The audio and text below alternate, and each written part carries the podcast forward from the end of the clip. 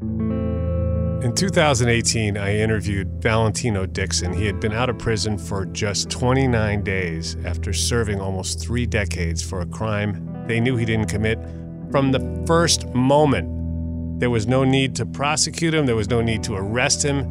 He had alibis. I mean, it's crazy. So, the good news is some incredible things have been happening for Valentino since he got out and since he recorded his episode of Wrongful Conviction that you're about to hear. In 2019, he had his first art show, his solo art show in New York City. And since then, it's taken off. He was a guest of the PGA at the Masters Championship, where he famously told Tiger Woods in the Butler cabin, he said, You're gonna win. And you know what happened? He won. The pictures from that trip were extraordinary. Valentino has traveled the world, uh, been to golf courses all over the place. He's become a favorite among the top PGA players, and his art has been selling like hotcakes. Uh, I hope you get a chance to check it out. He's also got a line of greeting cards that's extraordinary. And Valentino is just like a beacon of light. I mean, this guy, he drops some knowledge on this episode that is just like verbal gold and spiritual gold. He is an extraordinary, extraordinary man. I'm, I'm honored to be presenting to you my episode of Wrongful Conviction with Valentino Dixon. Trinity School of Natural Health can help you be part of the fast growing health and wellness industry.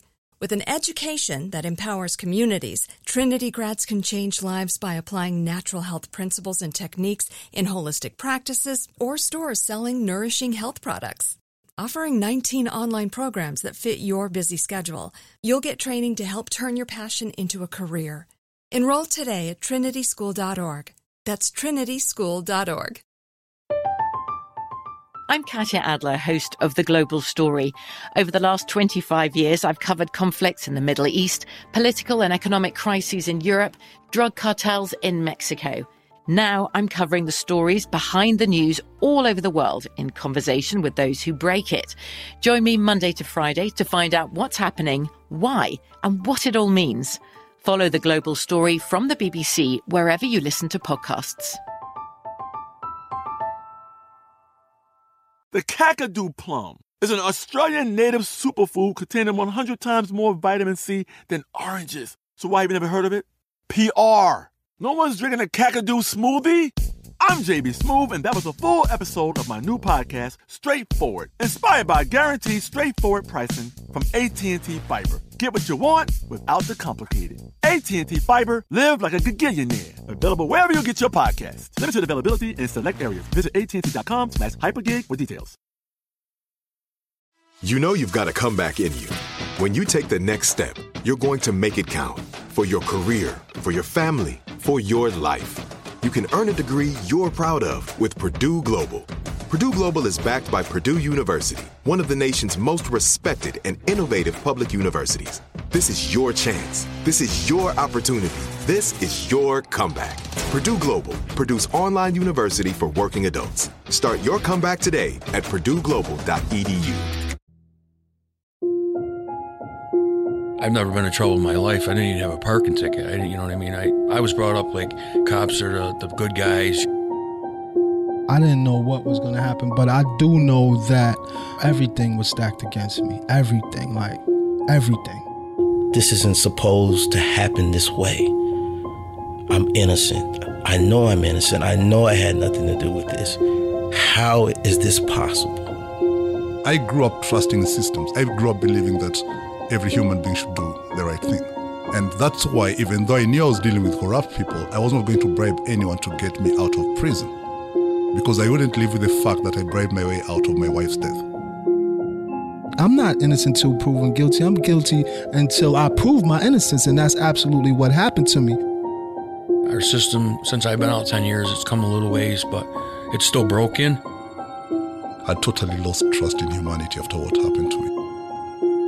Welcome back to Wrongful Conviction. Um, I am extremely excited today to have somebody who I admire greatly, uh, Valentino Dixon. Welcome to the show. Thank you for having me. So, Valentino was released from prison, declared actually innocent 29 days ago. um, after having been in since uh, 1991. Yep. And we are in 2018. That's right. That's what they tell me. Yeah. so um, that's a long, long time. Yeah. Yes, it is. For a crime. Yeah, it was. For a crime that not only didn't you commit, but a crime that everybody knew you didn't commit Mm-hmm. from day one because of the simple fact that the actual killer confessed on video. Right. And I'm two hearing- days. Two days after I was arrested. Right. So, you know, and I hear myself say that, and I'm like, okay, that can't be. I mean, that doesn't make any logical sense. Mm. This and, is our system. and that wasn't the only time he confessed. But let's go back. right. I mean, we're talking about a murder case, 70 witnesses. Mm-hmm. It would seem impossible for this to have happened in a situation like this one. This was not an isolated thing on a on a dusty road somewhere. This was a a crowded. Uh, it was a summer night in, in Buffalo, New York, East Buffalo, right? Yep.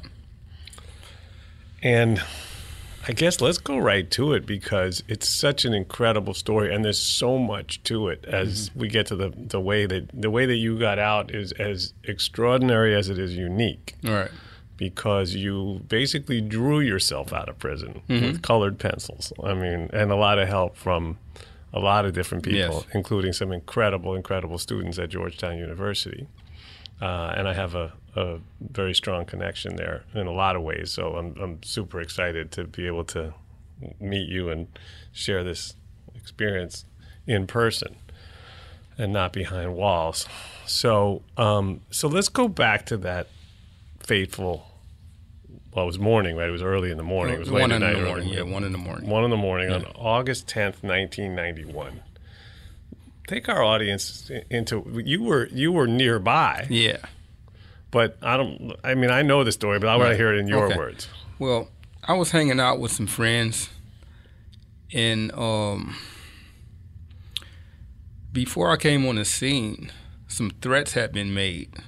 Okay, but it wasn't my issue, so I didn't think a whole lot of it. You know, where I come from, these type of things happen all the time.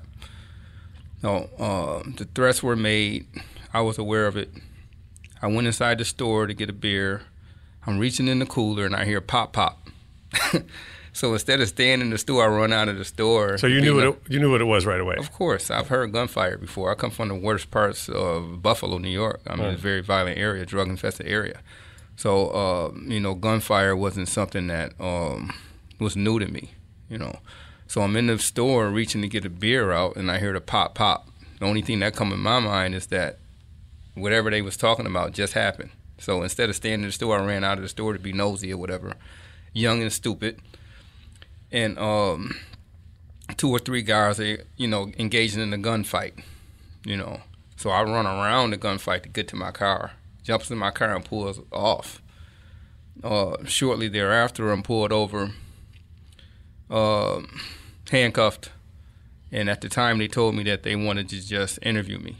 Okay, so I just figured that, or maybe they figured I was a witness and uh, maybe I had some information. A couple hours later, they charged me with murder, second degree murder, uh, two assaults because four people were shot. So in my mind, there's no way that you know uh, I'm going to stay in jail for this because there was too many people out there. And a lot of people out there knew me. You know, they knew my face. You know, when you have 60, 70, 80 people out there, um, there's no way that they can get this wrong. Anyway, um, the guy that committed this crime felt bad about what happened, you know, and the guy that he killed, they actually found his gun at the scene of the crime, you know, but the prosecutor's office um, said that the gun played no part in the crime. Wait, wait, wait. Okay, hold on. Let's go back to this for a second. So Yeah. first of all, you're 21 years old at this Yeah. time, and four people get shot. Right. Torriano Jackson was killed. Yeah, and his brother was shot, and uh, Mario Jarman was shot because Tori shot Mario before this guy Lamore ran up and shot Tori and Aaron. You know, he came to Mario's defense. Got it. And and he, he said I saw the video where he said that he couldn't control the weapon and it just was an automatic from- weapon. Yeah, from where when I ran down the street towards my car, I actually turned around, and the shooting was still going on. You know, Lamore was doing the bulk of the shooting at the time. You know, I could see it from where I was. You know, uh, when the police, you know, pulled me over, of course I said I didn't know who did the shooting. You know, it's a, it's like a, a code thing. You know, that's not my business. and they pretty much told me that if I didn't tell them who did the shooting, that um, I was going down for the shooting. Now at the time, because I knew it was 70, 80 witnesses, all I need to do is keep my mouth shut and I'm going home because there's other people that's going to tell them what happened. You know, you can't get this wrong. But at the end of the day, uh, after Lamore confessed, they told him to leave the police station. They um, refused to hold him. Eight or nine witnesses came forth and told the police I didn't do the shooting. They disregarded all of them. I found myself going to trial 10 months later. So you were in jail for these ten months Yeah, awaiting trial. no bail. Yeah, no. They said, oh, there No was- bail. You were held without bail. Yeah. and even if it had been bail, you probably wouldn't have been able to bail Yeah. out regardless. Right, You didn't come right. from a wealthy family or Right. anything like that. It was Right. a whole another. I had a subject. public defender. Public defender, and you were the only person arrested for this. I was the only person arrested. And did they test you for They gun touched- they- residue? They took my clothes. They took my car. They told me if I fired a weapon, then they would know. There's no way I would have been able to wipe off that much bun- gunpowder residue. This is what they told me. Of course not. You just we were right. Right, I mean, right, it was only a few right. minutes later when you got pulled over. So um, I just knew once they took this stuff to the lab or whatever they were going to do with it, that I would be okay. You know, but even then, with all of those witnesses, you know, I didn't never uh, expect for this guy to come and confess. You know, that was something that people don't do. You know, he came and confessed, and they kicked him out of the police station and said, you know, like, get out of here. We don't believe you. Okay, that's crazy. You right? know, yes, it's, it's it's you can't make this stuff up. What, but Valentino, what I mean, what could have you've had twenty, almost thirty years to think about this, Yeah. right? The better part of Yeah. three decades to think Yeah. about this. What could they possibly have been thinking if they had the actual killer? First of all, Well, You well, would- it would- was equal. You know, when you have egos and, and um, careers on the line, you know, and you don't want to admit that you made a mistake. You know, I'm a young black guy from the hood with no money.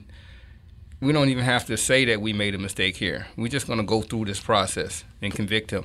But this wasn't a particularly high profile case. we know right? that. right? You know, no, it wasn't. You know, but um, for whatever reason, the, the prosecutor at the time, you know, he was this guy was, you know, criminal. I call him a, a criminal. You know, in fact, he was the DA's office is not saying right now that they fired this guy. You know, they fired him, and uh, even when I was released, these faxes never came out. They kicked him out of the office. You know, he even admitted that, you know, he could have made a mistake in my case six, seven years ago, that he's only human, but I still sat in prison. You know, it's just a matter of like, how do you like, when you see these guys with women too, 10, 20, 30, 40 years and maybe 30 years in for wrongful conviction, you say, how did it get to this point? And it got to this point because nobody wants to take responsibility and, and you know and I, I guess they look at it as we'll let the next judge and the next prosecutor fix it. And next thing you know you have 10 20 30 years in when the evidence existed from day one. Right, but going back, the thing about your case that's so maddening and confusing and just uh, inexplicable. don't try to don't try to figure it out jason. There's no uh, there's no way to um there's nothing to figure out here this is this is our system and But- if you come up against a bad prosecutor or a couple of bad cops then this is what's going to happen people I- are human beings and this you know you have some bad apples in the system I'm, I'm right with you, and I'm picking up what you're putting down. But Yeah. having been doing this for 25 years now, and having been, I mean, Right. we- we're in seventh season of the Right. show, so I've, we've gotten in, in real granular detail with so many people who are wrongfully convicted, Mm-hmm. like yourself. And you know, just when I think I've heard every story, of course, somebody like you comes along, and I'm Mm-hmm. Right. like, okay, I've never heard anything like that before. Because in this case, the one thing that I'm focusing on right now is the idea that they didn't have to worry about being mistaken because it would have been it wouldn't even made the 20th page of the Right. newspaper they would have just exchanged you for lamar who was the actual killer Right. and they would have kept it moving they would have had a Well- rightful conviction and then nobody else would have got shot and we know that's exactly what did happen too we'll well- get to that Well, let me just say this. I'm a stronger believer in God. I have a strong faith, you know, and I believe that He had a plan for me, you know, and that was my way of rationalizing what happened here and keeping my sanity, you know, because, you know, prison is designed to break the spirit. So um, I knew that God had a plan for me, and He kept me strong. You know, he you know allowed me to uh, learn a lot, read a lot, educate myself. You know, and that's I would like to you know pretty much um, leave it there. You know, when it comes to trying to figure out why did this happen. The I, I'm I'm going to say. I mean, you can go on and on. I'm just saying, in my mind, you know, I have to keep it as simple as possible to keep my sanity. You know, you know. I mean, I it was like a the worst nightmare in the world. You know, and you can't even make a night. You can't even you can't even um, put a script together and make a, a nightmare out of this thing. Like it's. I mean, even when I went to trial, I could have been acquitted had my lawyer call the witnesses that he promised the jury he would call. That's exactly what I want to get to now because your case, as much as it has some extremely unique um, aspects, it also has some some characteristics that we see over and over mm-hmm. again in wrongful conviction mm-hmm. cases, and one of them was the fact that you were represented by a grossly incompetent mm-hmm. public defender, and I'm somebody who has a ton of respect for public defenders. In yeah. fact, if anyone who can see that movie Gideon's Promise, you come out of that and you watch it and you go, man, it's a noble profession, and there's a right. lot of people out there busting their ass mm-hmm. for very little money on a on a many hopeless cases, but right. they they believe and they want to do the right thing. But there's a lot of public defenders who are out there, and you can't even believe they got out of law school or, or right. passed the bar. I don't even right. understand. And you're right. and you got one of those guys. You hit you hit the reverse lottery on that one. Right. I mean, let me uh, say this: before I even started trial, you know, I was young, but I knew something was wrong. You know, I actually accused him of uh, conspiring with the prosecutor at the time, and this is on the trial record. You know, and the judge told me to. Um, that I should be happy to have such a lawyer and that uh, we were proceeding forward with the trial. So it's not like 27 years later I'm stating that, you know, this happened to me. No, this is something that I addressed the court from day one. So so you, as a young man with no experience in criminal justice and no, you didn't have a higher education no, or anything like that, but not you, at all. but and from being inside jail, Just, you mm-hmm. were still able to um, ascertain or, or to, to surmise that right. this guy was not your friend and was not going to do right. you any good. Right.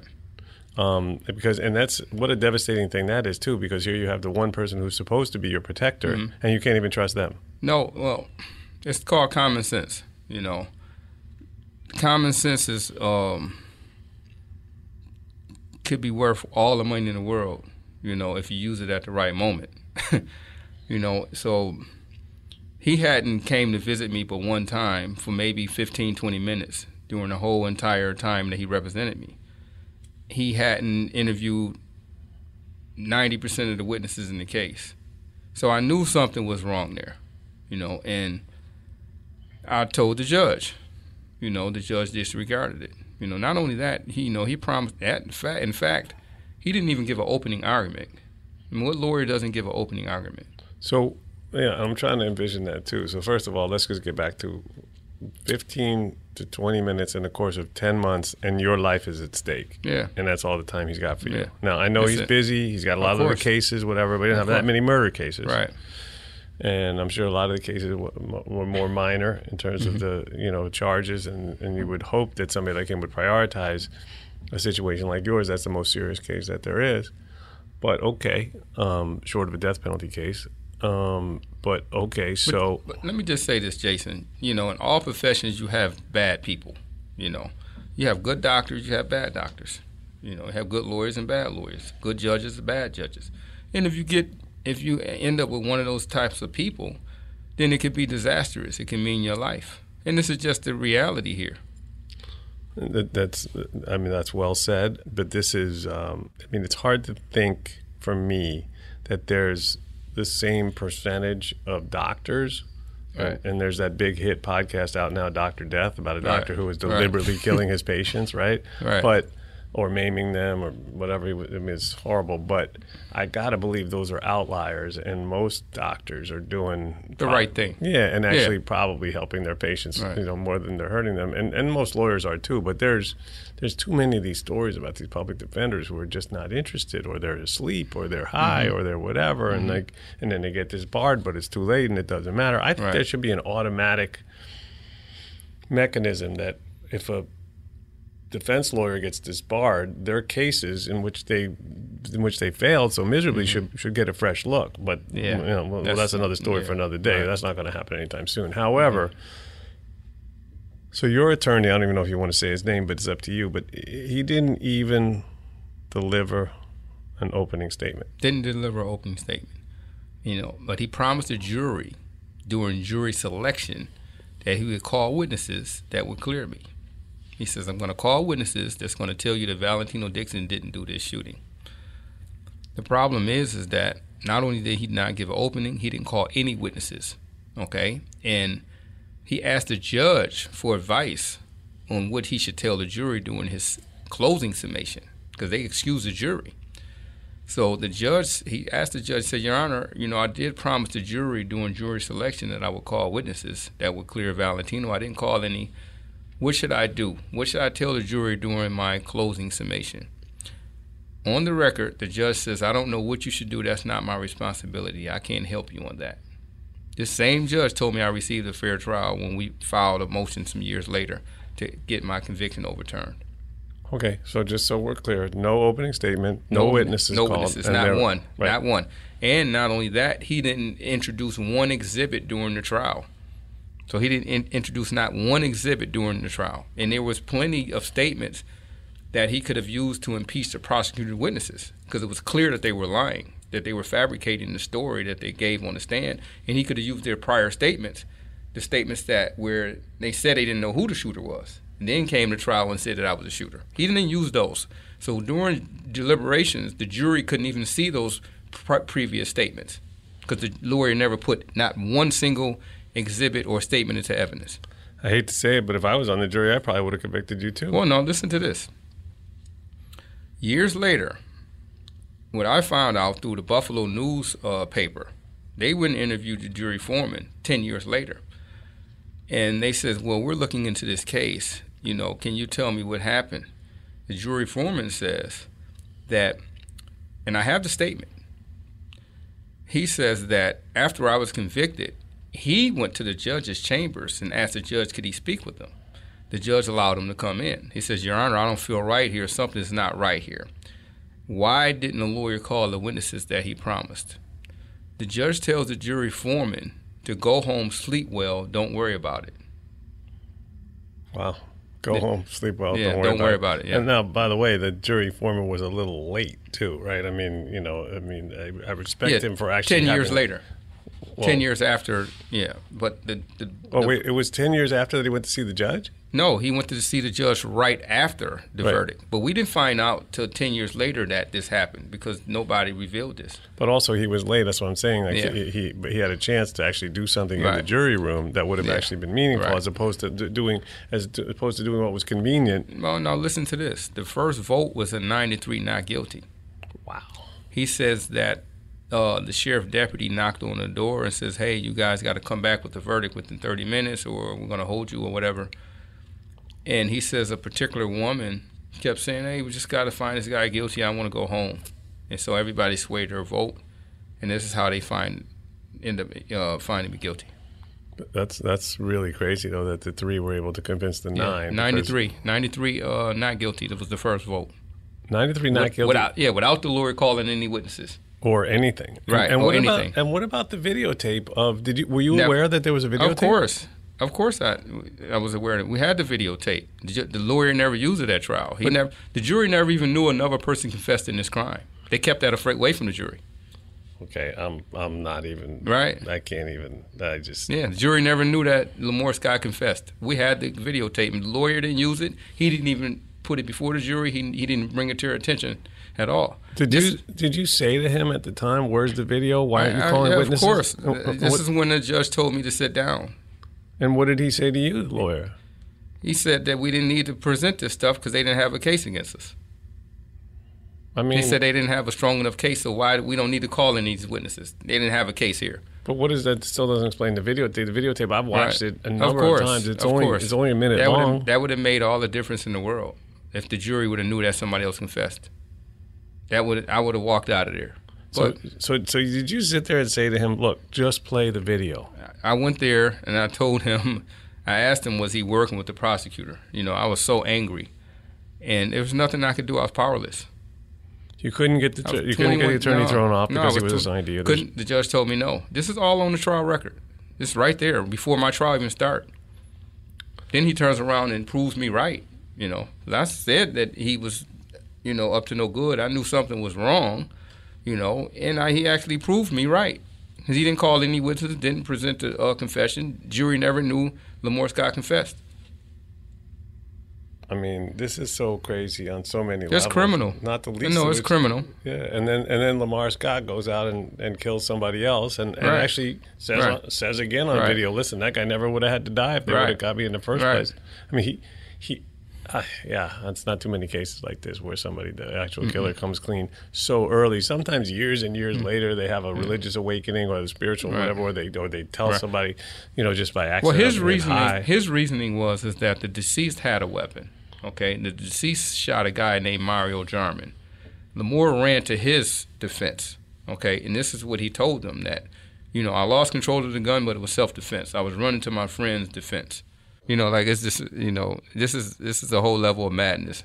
But I've lived through it. You know, I've survived the uh, madness, and uh, here we are today. So And and yeah, and and amen to that. So, meanwhile, the the jury goes out. How long did they deliberate for? I believe about nine to ten hours. And then they come back in. Did you did you have any hope? Did you? I mean, Uh, well, yeah, I still had hope that I would be acquitted, of course. You know, and they read the verdict, you know, I blanked out basically. The family, the whole courtroom was there for me, and they started screaming. You know, it was just a sad scene. yeah, I heard you describe it and say that you felt like you were in space. I mean, yeah, I just at, at that point, I, my mind was just not even here on Earth. no, because basically they gave you a life sentence. I mean, Mhm. 39 years when you're Right. 21 years old. That's Right. you know, I mean, Mhm. they might as well give you a life sentence Yeah. at that point. So okay, so then you go off and you're taken to prison, um, and you're filing these appeals and everything else. Everything's denied over and over. Keep fighting. though. I started working on my own case. Did a lot of research. Learned how to write. You know how to put my facts together, which was very helpful to uh, even the Georgetown students when they got on board. You know that I had already had all the facts laid out, the exhibits to support the facts. So it was a you know it was the process was easier for them.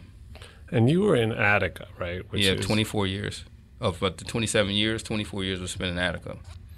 Can you describe that? Because Attica is, of course, a notorious yeah. prison where they had Oh. the, one of the most um, um, devastating Mhm. uh, incidents, a, a riot with, Right. with dozens and dozens of people Mhm. killed, and that goes back to the uh, 70s, I think. Yeah, But 71. But can you describe for the audience what that was like? Well, when you know when I got there, the treatment was horrible, and it stayed that way. You know, and they never did fix. Even after the riots, they never did change the mentality or the attitude of the officers. And to this day, I spoke to some guys yesterday that's in there. They called me on the phone. You know, every day is harassment. You know, it's, it's, it's mistreatment going on there every day, and nobody would do anything about it. They're not held accountable. You know, and um, so I feel for them. And were you subjected to that same treatment? I, I had some uh, problems, you know, but uh, I carried myself a certain way where, uh, because I knew my situation, that I had to be really, really smart. I was there, but I wasn't there. Put it that way.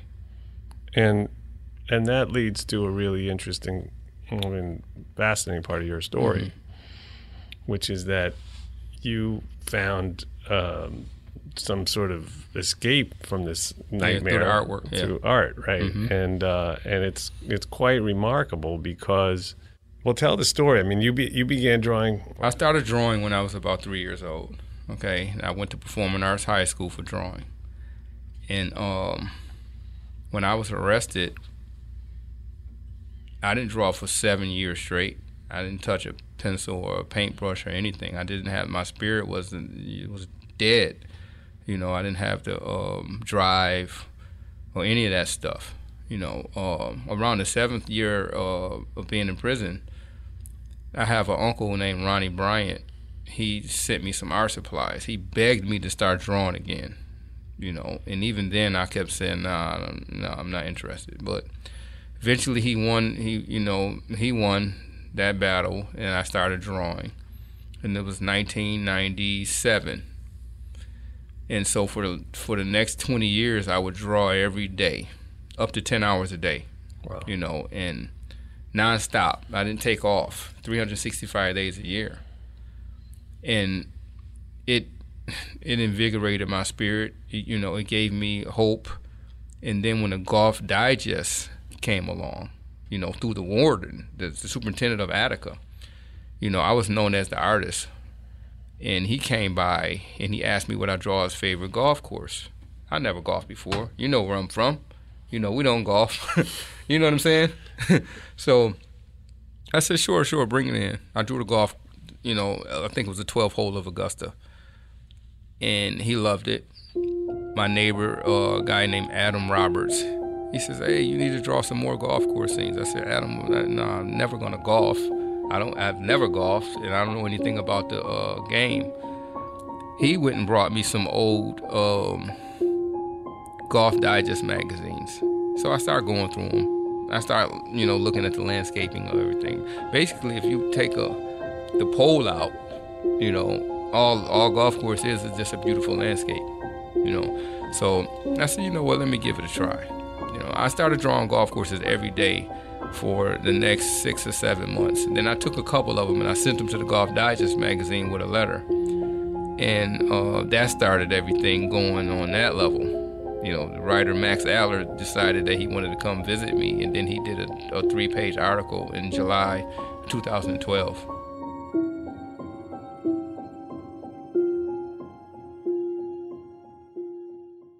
Trinity School of Natural Health can help you be part of the fast growing health and wellness industry. With an education that empowers communities, Trinity grads can change lives by applying natural health principles and techniques in holistic practices or stores selling nourishing health products. Offering 19 online programs that fit your busy schedule, you'll get training to help turn your passion into a career. Enroll today at trinityschool.org. That's trinityschool.org. I'm Katya Adler, host of The Global Story. Over the last 25 years, I've covered conflicts in the Middle East, political and economic crises in Europe, drug cartels in Mexico. Now I'm covering the stories behind the news all over the world in conversation with those who break it. Join me Monday to Friday to find out what's happening, why, and what it all means. Follow The Global Story from the BBC wherever you listen to podcasts. It is Ryan here, and I have a question for you. What do you do when you win? Like, are you a fist pumper? A woohooer, a hand clapper, a high fiver. I kind of like the high five, but if you want to hone in on those winning moves, check out Chumba Casino. At ChumbaCasino.com, choose from hundreds of social casino style games for your chance to redeem serious cash prizes. There are new game releases weekly, plus free daily bonuses. So don't wait. Start having the most fun ever at ChumbaCasino.com. No purchase necessary. VGW. Void were prohibited by law. See terms and conditions. 18 plus. Xfinity has free premium networks for everyone this month, no matter what kind of entertainment you love. Addicted to true crime? Catch killer cases and more spine-tingling shows on A&E Crime Central. Crave adventure? Explore Asian action movies on Hi-YAH. Searching for something extreme? Check out skating, snowboarding, and more on Fuel TV Plus, the global home of action sports. And find crowd-pleasing bops on iHeartRadio's Hit Nation playlist. There's new free shows and movies to love every week. Say free this week in your Xfinity voice remote. The whole thing is so remarkable. I mean, and it's interesting too because you're drawing three dimensional yeah. pictures of courses that you were seeing in two dimensions. Right. Right? Right. I mean, because you could only see it in a magazine, right? so you're taking life, Right. a photograph of a real life, and turning Mhm. it back into a picture. It's like Right. it's a very interesting well, process. Well, let me say this, Jason. After a while, I, st- I didn't even need the pictures. I could just make up a course on my own. I didn't need the pictures anymore. And and we know now that uh, it's it's sort of uh, incredible that you're heading out to the West Coast uh, tomorrow. Tomorrow to Pebble Beach. Going to, going to Pebble Beach. Hey, to man, go- can you imagine that? No, no, no. That's really now that talking about life imitating art. That's life imitating art for Yes, sure. Yes, it is. Um, but but so back to the story. So because this the, the, we'll get to that ending part at the end, which is just an incredible, incredible story to be able to tell. But so now, about six years ago, Golf Digest runs the story. Mm-hmm. But the next, well, the really the, the real the real turning point or tipping point in your whole situation came with a group of students of all things at Georgetown. Georgetown, Yeah, right? Georgetown and, student. And uh, it's such a personal thing to me because I've been to Georgetown and spoken to that class. Right. Actually, uh, Vice News did a, a piece on uh, on on the wrongful conviction podcast, and they filmed me talking to the kids at Georgetown. And, and of course, Marty Tankleff, Right. who's one of the professors there, is a dear friend Right. of mine. He's an exoneree. And I'm a sponsor of the class. Right. So there's so many interesting Mhm. connections here that are, uh, you know, it's very serendipitous. But how did that happen? How did you first find out that these Georgetown kids were? And when you must have, I mean, must have thought, well, Well- these are kids. Well, how, I mean, how can they help me? No, these are undergraduate Well, students. Right. Well, Marty worked at a firm as a um, paralegal when he got out. I'm not going to say the name of the firm, but at some point he left the firm, and he had remembered me because he had read a lot of my files. Oh, so you were in prison with Marty? No. Oh. No. Uh, Marty was when Marty got out. He worked as a paralegal at a firm in New York City. Okay. Who had took my case. They Oh, took my oh. case. Yeah, they took my case, but they didn't file anything. They pretty much sat on the case when they took it. And after Marty left that firm, he always, you know, just kept me in the back of his head because he had read my file. And even though the lawyers at that firm hadn't moved to file anything, Marty remembered me. And once he went to Georgetown, I believe he presented my story to you and the students. Right. Um, when, when I was there, they were talking about you for sure, Right. and uh, it was. I mean, I got the sense talking to those kids like there's something special going on here. These Mhm. kids are so smart, Right. So driven. I hope that every college has a class like that because we'll we can. I mean, look at the difference that they made. You're here. Yeah. Um, so Marty brought it to the kids, Mhm. And then when did you find out that they were actually going to create this documentary footage and, and Yeah, do Marty- this whole reinvestigation of your case? uh, Marty called my mother. Okay, he got her number and called her up, and he gave her the news. You know, when I called home, she told me about it. And we had just filed for clemency before that, and was uh, denied the clemency. So I was really down. And uh, a couple weeks later, this is when Marty, out of nowhere, just called my mom up and said, "Hey, you know, we've chosen his case." you know, as a class project, and we're going to do a documentary. So that was like news that I needed to hear. You know, it was it was, it was the best news I had received, and I believe in my whole time since I've been in prison. Wow. So you knew you, you had a feeling that Yeah, because let me just say this: I've had nine different lawyers over the twenty year, twenty seven year span. Nine different lawyers. None of them could uh, even get me a hearing with all of this evidence that wasn't presented before the jury. None of them could get, even get me a hearing. So when Georgetown got involved, you know, it was like this is different here. You know, this is different than just hiring a lawyer. You have a whole university that's supporting this. And whenever I would mention to or tell anybody, share it with anybody that Georgetown was involved, you know, you could just the response was, "Oh, now you're gonna go home now." Well, Then my family felt the same way. I felt the same way. Now it's gonna happen. And so the kids went and really reinvestigated. Right. And they found because the difficulty with your case was and I'm sure people listening going, but wait a minute, but the guy confessed, he confessed Right. over and over he again. Confessed, he confessed seven times. Seven times. We Um, have seven different confessions. Uh-huh.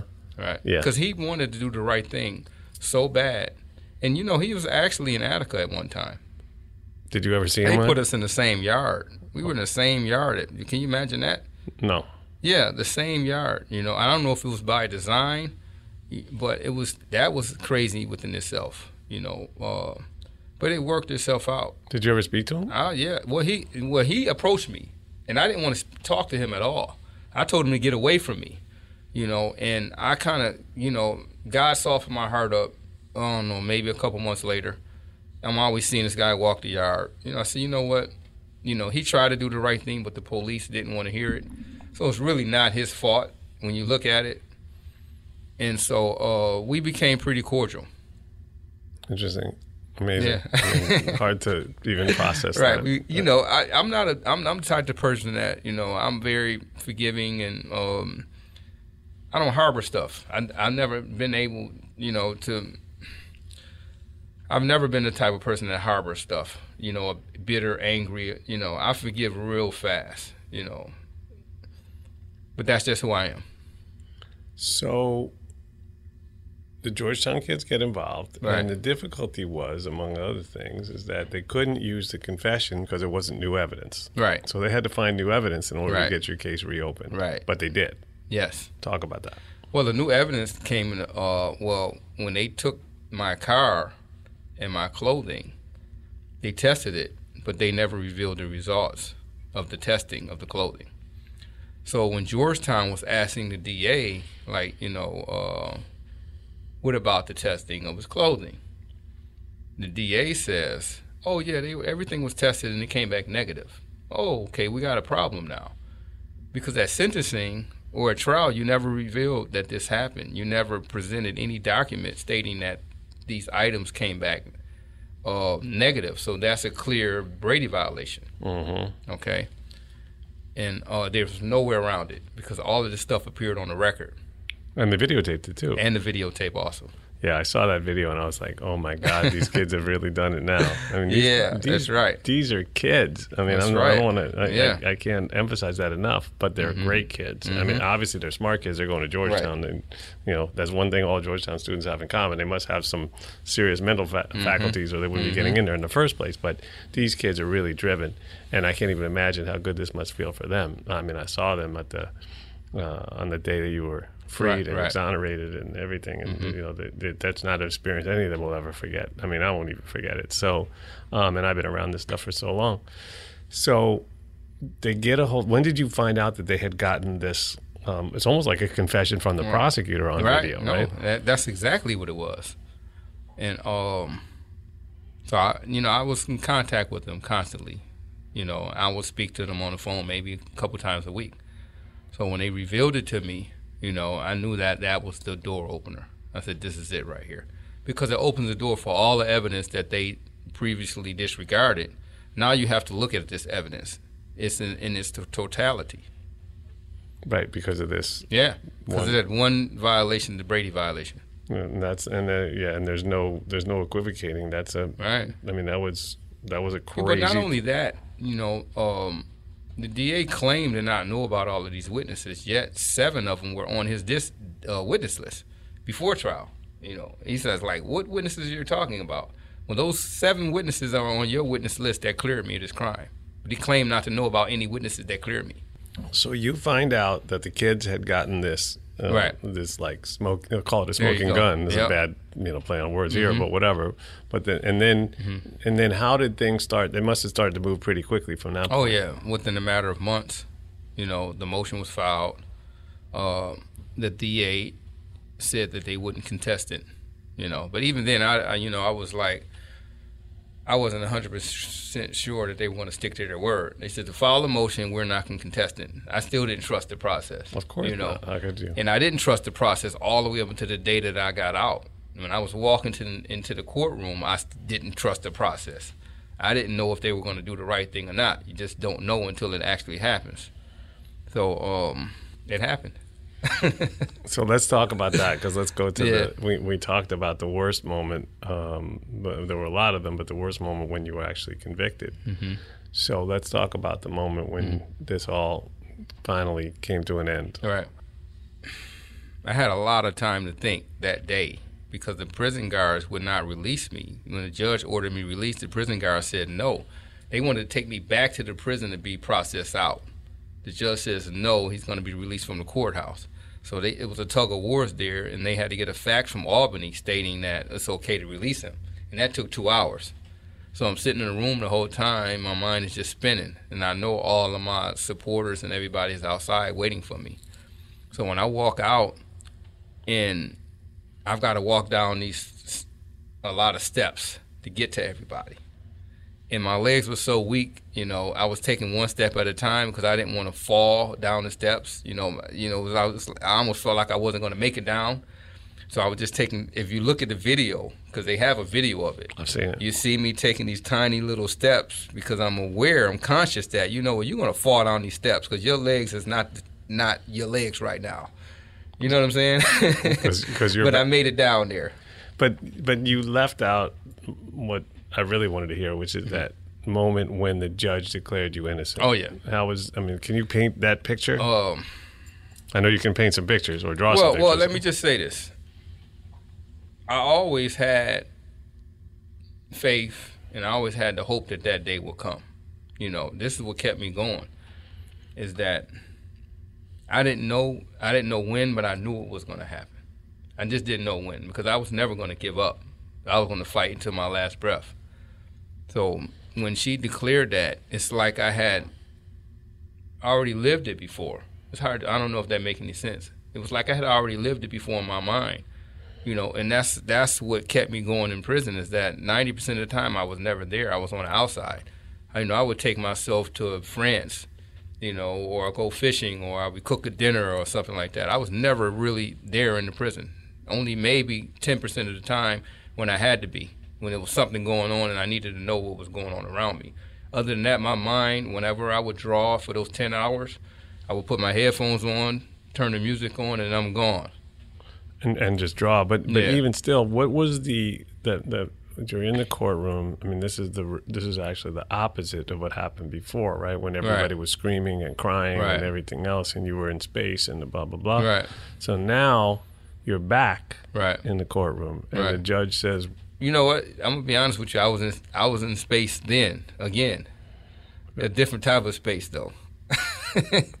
and I'm assuming pandemonium erupted oh in the no, courtroom. they it did, it did. I mean, it's interesting because I've seen the video, and anyone who wants to can go online and just Google your Yeah, name, But let me just say this also, um, Jason. You know, it was a happy day for me and the family and everything, but at the same time, I knew I was leaving behind so many people that's going to need my help. You know, that's going to need my voice because they don't have uh, the avenue, you know, or anybody to advocate for them. So at that moment, I was really thinking about them and what I needed to say to the media, you know, to get the balls rolling as far as, as in regards to uh, the harsh sentencing laws in New York State. So it's a little bit bittersweet. Yeah, you know, because I knew that, you know, okay, now here's a new chapter that's going to begin, you know, and it's not a, you know, it's it's really not about me now. It's about trying to save other people, you know, from being wrongfully convicted or or receiving these harsh sentencing laws, you know, that's in New York State. Yeah, I mean, when we talked about that earlier, the, the fact that we are so out of step with the rest of the Western world Mhm. in terms of the way we sentence people, in terms of the way we punish people. Right. I mean, a great group, including my friend Dan Slepian, just just toured the prisons in Norway and Germany. They have a total of eight uh, um, um, um, solitary confinement cells Right. in the whole country of Germany, Right. and they don't even use them. Right. Right. We have, uh, I think it's eighty to hundred thousand people in solitary in Mhm. America. In solitary confinement. Yeah. They have eight for the whole country. I know guys that spent nine years in solitary confinement.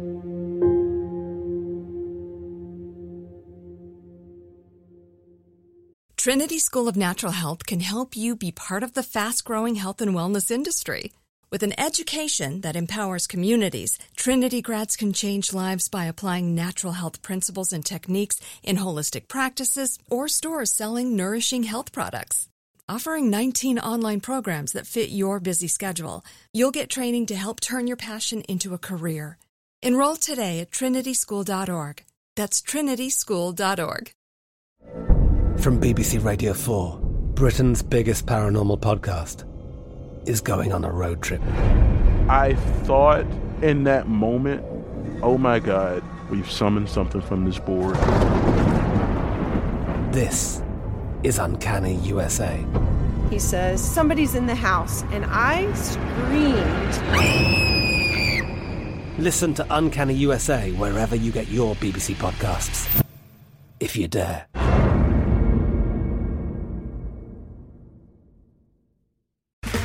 Okay, round two. Name something that's not boring. A laundry? Ooh, a book club. Computer solitaire, huh? Ah, sorry, we were looking for Chumba Casino. That's right. ChumbaCasino.com has over 100 casino style games. Join today and play for free for your chance to redeem some serious prizes. ChumbaCasino.com. No purchase necessary. Void where prohibited by law. 18 plus terms and conditions apply. See website for details. Xfinity has free premium networks for everyone this month, no matter what kind of entertainment you love. Addicted to true crime? Catch killer cases and more spine-tingling shows on A&E Crime Central. Crave adventure? Explore Asian action movies on Hi-YAH. Searching for something extreme? Check out skating, snowboarding, and more on Fuel TV Plus, the global home of action sports. And find crowd-pleasing bops on iHeartRadio's Hit Nation playlist. There's new free shows and movies to love every week. Say free this week in your Xfinity voice remote.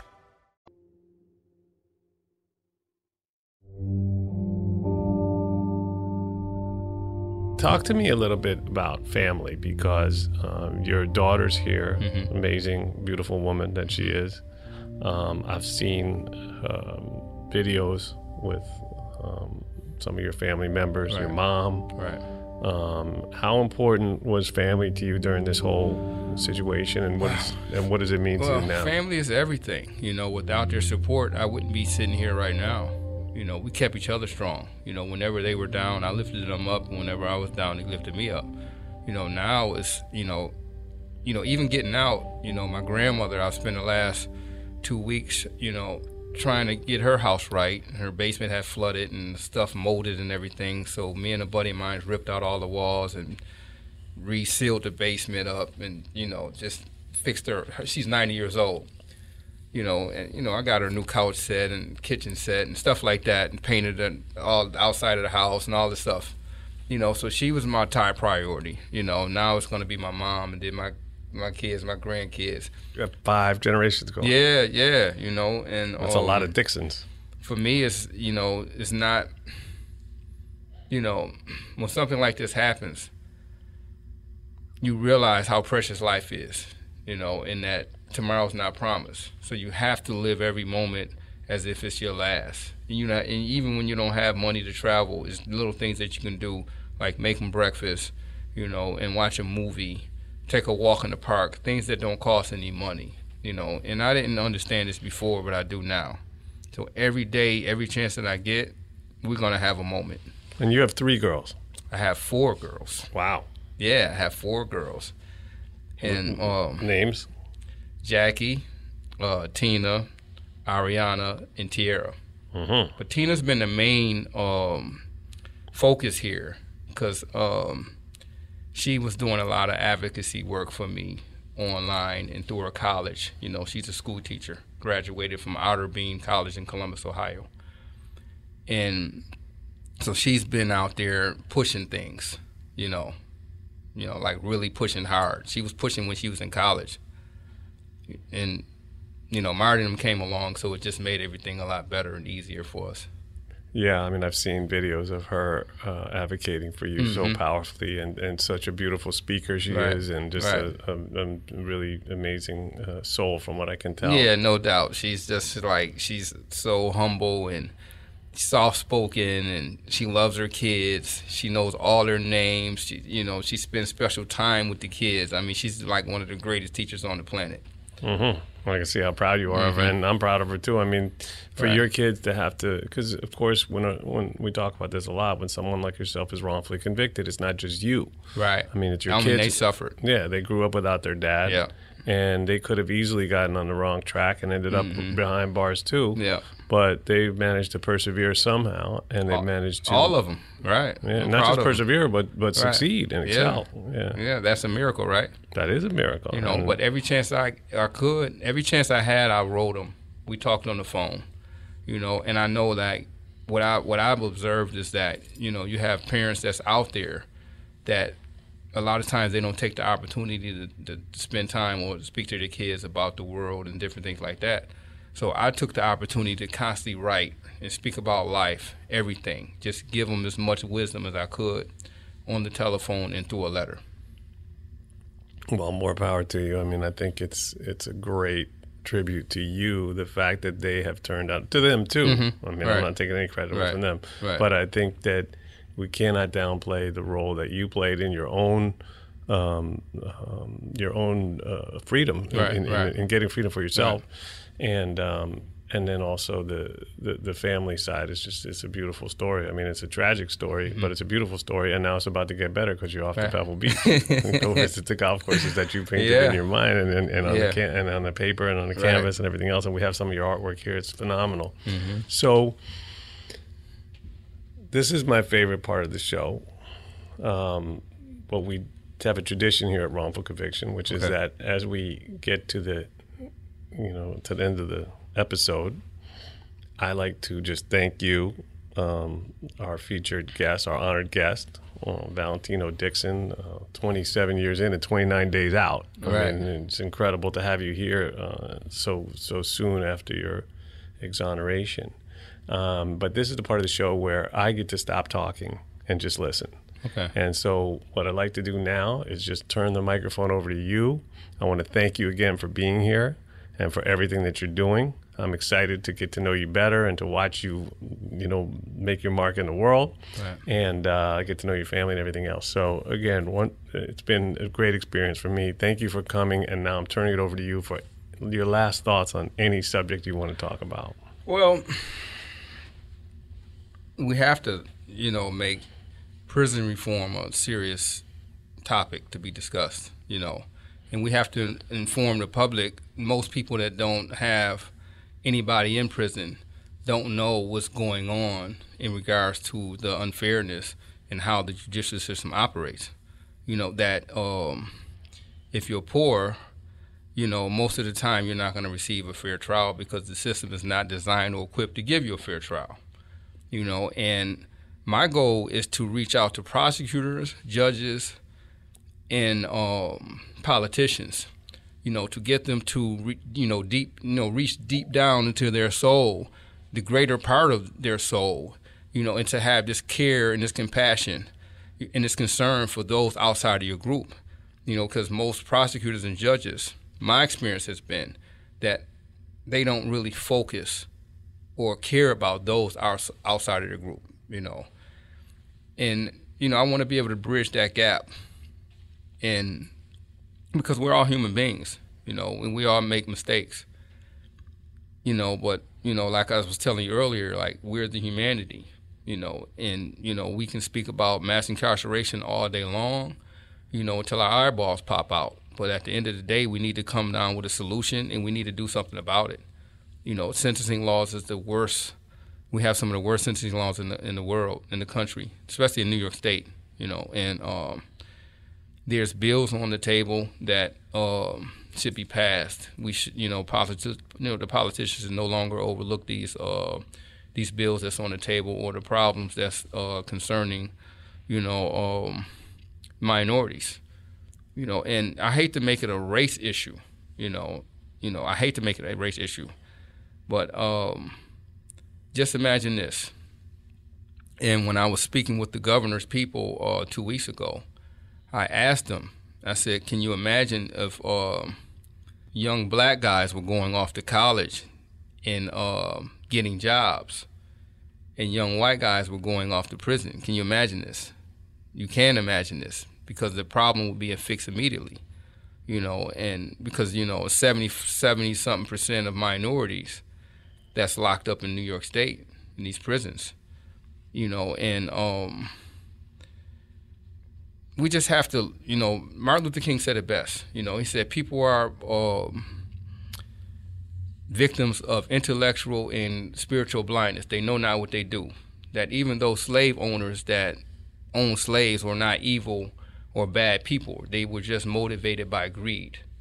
You know, and when I look at, you know, what's going on with our prison system, the mass incarceration, you know, it's jobs and it's greed. And it's a certain class of people that receive these benefits, and it's devastating for minorities across the country. You know, so I just think that you know, as human beings, we need to look at it from that from that perspective, and um, and make some changes fast, not five or ten years from now, but now, and it's only right. You know, when you look at in comparison to other countries, you know, we can learn from Norway. You know, we can learn from England. You know, uh, a ten year sentence over here a lot of cases is six months in England, you know, and it's not even close. So we know that they're not going to change the system as far as getting rid of the judges and the prosecutors, et cetera, et cetera. So guess what we can do here to make it a lot more just? Reduce the sentencing laws. That's it. Reduce the sentencing laws. The mentality is not going to change. You know, you either you know you, you have a good heart or you have a heart that's not so good or you have a bad heart. So, you know, the mentality is not going to change. These people in the system are already set in place. You're not going to remove these people. You're not going to change the guards, the judges, the prosecutors. The only thing you can do to, to make this right is to reduce these sentencing laws across the board. That's it. I'll leave on that note. And on that note, I just want to say that uh, I've been working with Families Against Mandatory Minimums Mhm. for 25 years. Right. Um, it's a wonderful organization. I hope Mhm. people will take what your words and go and get involved. You can go to FAMM, that's F like Frank, AMM, mandatory minimums dot org, Right. famm.org. Learn more about this issue. Let's get this country back on track and, and get back in step with the rest of the Western world and stop treating our people the way we the way we do in, in terms of locking them up forever. And let me just say this, uh, Jason, one more thing, right? Where I come from, I come from the worst part of my city, Buffalo, New York. Okay, whereas it's an economic uh, collapse. There's no jobs. There's poverty. There's drugs. There's illegal weapons. You know, uh, and these kids don't feel like they have options. And at the end of the day, what do you think is going to happen in these type of environments?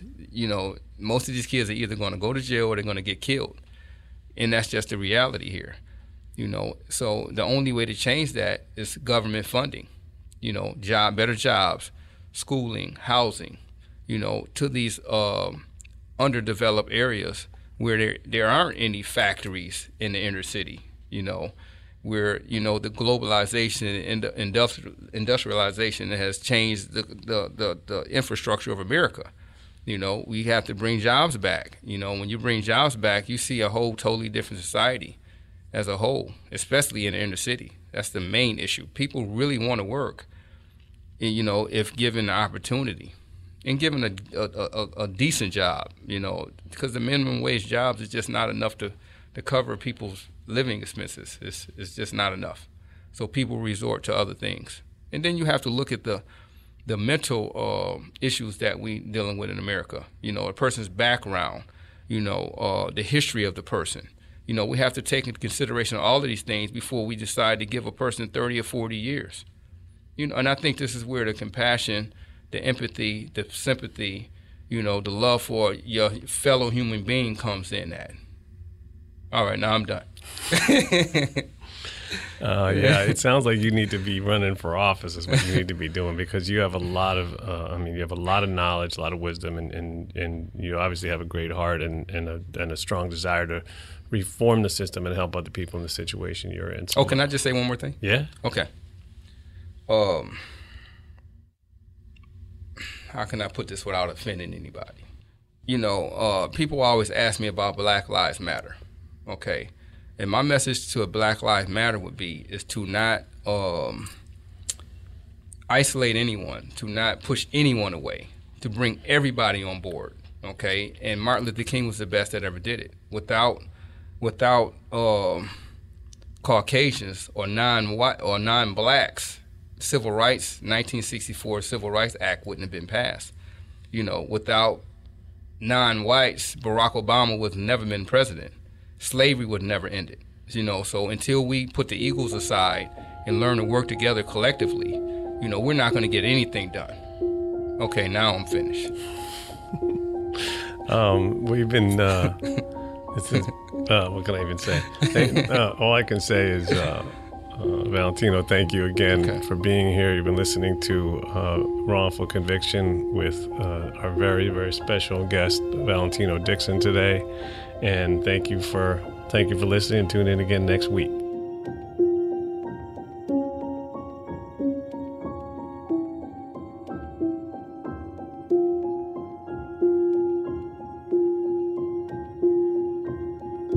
Don't forget to give us a fantastic review wherever you get your podcasts. It really helps.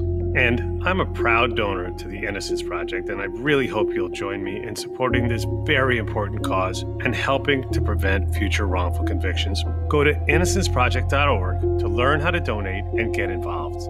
I'd like to thank our production team, Connor Hall and Kevin Wardis. The music in the show is by three time Oscar nominated composer J. Ralph. Be sure to follow us on Instagram at Wrongful Conviction and on Facebook at Wrongful Conviction Podcast. Wrongful Conviction with Jason Flom is a production of Lava for Good podcast in association with Signal Company Number One.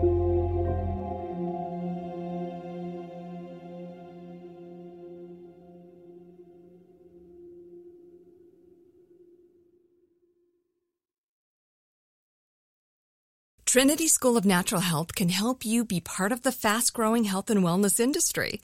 With an education that empowers communities, Trinity grads can change lives by applying natural health principles and techniques in holistic practices or stores selling nourishing health products.